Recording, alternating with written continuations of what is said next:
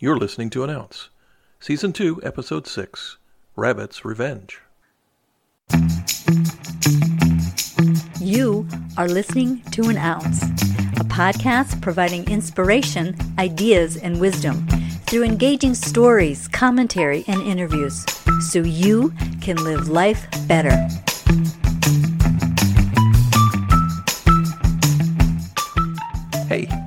I'm Jim Fugate, and it's my privilege to share an ounce with you. Don't you just love bunnies? Those soft, cuddly, long eared little creatures? Don't be fooled. It may be possible that bunnies are power hungry little fiends plotting to take over the world and usurp power in any manner possible. Sure, they look docile, sweet, fuzzy, and adorable, but is it all a planned facade designed to lull humans into believing they're docile little puffballs just looking for affection and carrots? They must be seeking revenge for being stewed and roasted for dinner by humans for centuries. Don't believe me? Well, in 1807, shortly after signing the Treaty of Tilsit, ending the wars between the French and Russian empires, Napoleon Bonaparte decided to host a little celebration. A great hunt was to be held, and 3,000 rabbits were gathered to act as prey for Napoleon and his closest generals and friends. The hunters gathered, and their prey was released. Hundreds of them began to rush straight for Napoleon. At first, he was amused, I'm sure. But as the rush grew closer, his gun bearers began swatting them away. The relentless bunnies pressed on. They began to mass about the emperor's legs and tried to climb. Napoleon decided it was time to beat a hasty retreat. As he made a beeline for the carriage, his horsemen and gun bearers continued the defensive efforts by striking at the long eared maniacs with riding crops and the butt ends of muskets. The emperor made a narrow escape. This event was explained away as a mass of domestic farm raised bunnies who had been gathered from local farmers by Napoleon's staff. These were kept in cages for a day or so without food, and upon seeing Napoleon after being released from those cages, the rabbits thought he was their keeper and rushed forward looking to be fed. But there are holes in that theory large enough to drive Napoleon's retreating carriage through. Lest you think this was an isolated incident, more recently, in April of 1979, Jimmy Carter was out on a flat bottomed boat fishing near his family home in Georgia. Suddenly, there was the sound of a splash at the edge of the lake. Turning to look at what had caused the splash, President Carter saw a bunny that had entered the water and was swimming directly toward him. Was it possible that the bunnies had decided to try a new amphibious assault strategy? Can't you just imagine the Secret Service radio crackling out, Who let that bunny through the perimeter? Don't you people remember what happened to Napoleon? President Carter, though surprised, held his composure and struck out at the bunny with the paddle from the boat, splashing water and dissuading the would be assassin from boarding the president's watercraft and taking him out.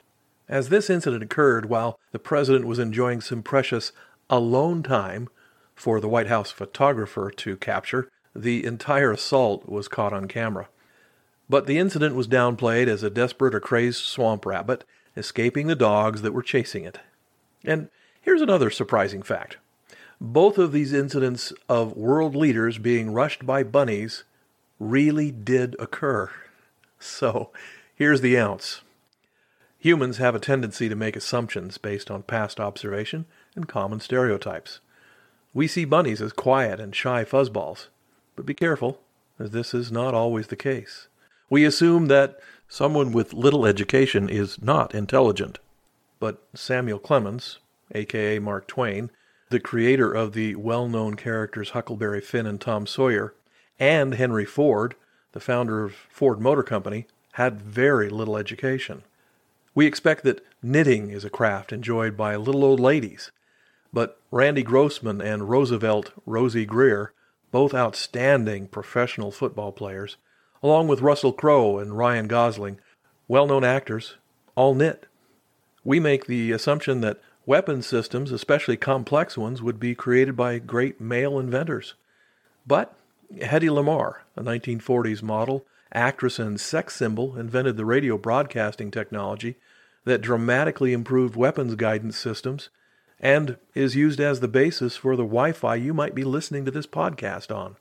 While generalization and stereotypes exist for a reason and can be very helpful in guiding us through our lives, we'd best be careful not to allow these kinds of assumptions to keep us from seeing what's really there, right in front of us. Like the fact that bunnies really are trying to take over the world. and that's it.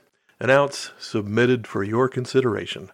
On our next episode, we'll learn about a powerful little lady once known as Agnes and how she changed the world. I'm Jim Fugate, and I'll catch you next time.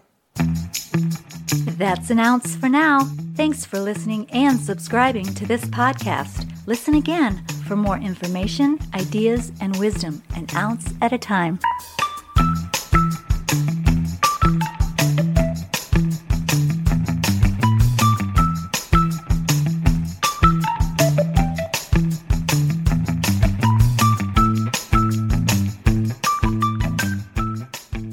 Hey Tish, um, I, I really need you to get in there and take care of those dishes, if you could, please.